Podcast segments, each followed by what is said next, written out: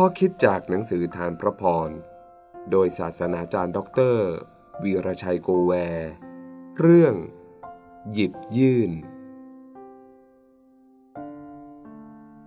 ผู้ที่หยิบยื่นให้แก่คนจน จะไม่ขัดสน แต่คนที่ปิดตา เมินคนยากจนจะถูกสาปแช่งไม่รู้จบ สุภาษิต บทที่ 28 ข้อ 27 พระเยซูตรัสสอนว่า จะมีคนจนอยู่ร่วมสังคมเราตลอดเวลา คนจนมีสองประเภท ประเภทหนึ่งเป็นคนจนขัดสน ไม่มีเครื่องอุปโภคบริโภคพอเพียงต่อความต้องการในชีวิตประจำวัน ที่เราเคยได้ยินเสมอว่า มีชีวิตอยู่อย่าง ปากกัดเต็นทีบ ความเป็นอยู่ชักหน้าไม่ถึงหลัง สาเหตุที่แท้จริงเราจะไม่พูดถึง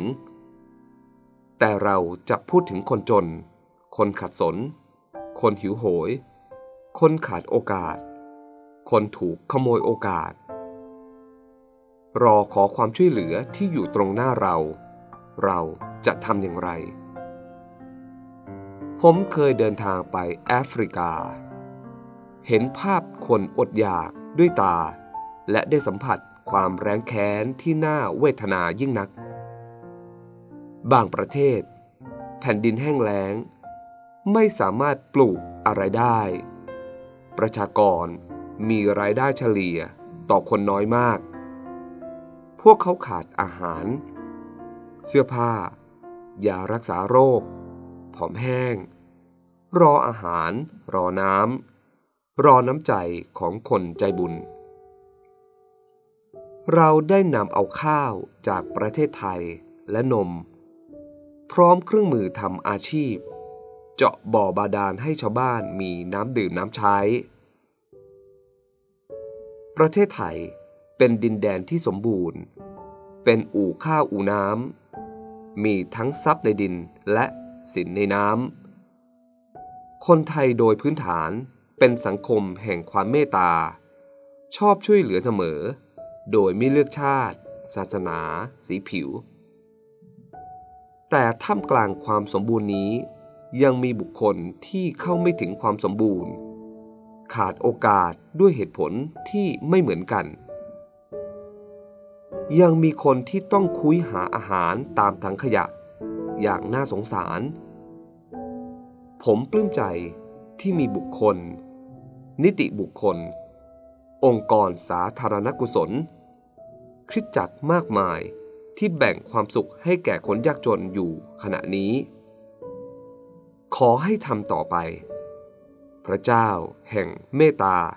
จะสำแดงความเมตตาแก่ท่านเช่นกัน การช่วยเหลือคนจนคนยากไร้นั้น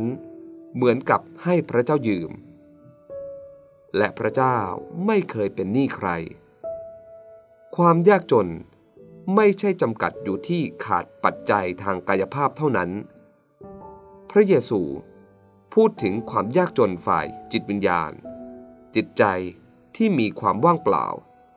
ขาดความสุข ความสงบ ขาดสันติสุข ภายในรู้สึกขาดบางอย่าง และกำลังหวยหา แต่ไม่รู้ว่าตนกำลังแสวงหาอะไร ไม่ใช่เงิน ไม่ใช่สิ่งของหรือความสำเร็จ ใจมนุษย์ ร้องหาพระเจ้า พระผู้สร้างของเขา พระเยซูเท่านั้นที่จะนำความอิ่มเอมที่หัวใจต้องการ คริสเตียนมีหน้าที่ที่จะหยิบยื่นพระเยซูคริสต์แก่ผู้ขัดสน คริสตจักรใด เมินหน้าจากการช่วยเหลือ ไม่ว่าทางกายภาพ หรือฝ่ายวิญญาณ จะถูกสาปแช่งไม่รู้จบ แต่ถ้าเราหยิบยื่นความรัก ความเมตตาแก่ผู้อื่น เราก็จะรับพรไม่รู้จบ เช่นกัน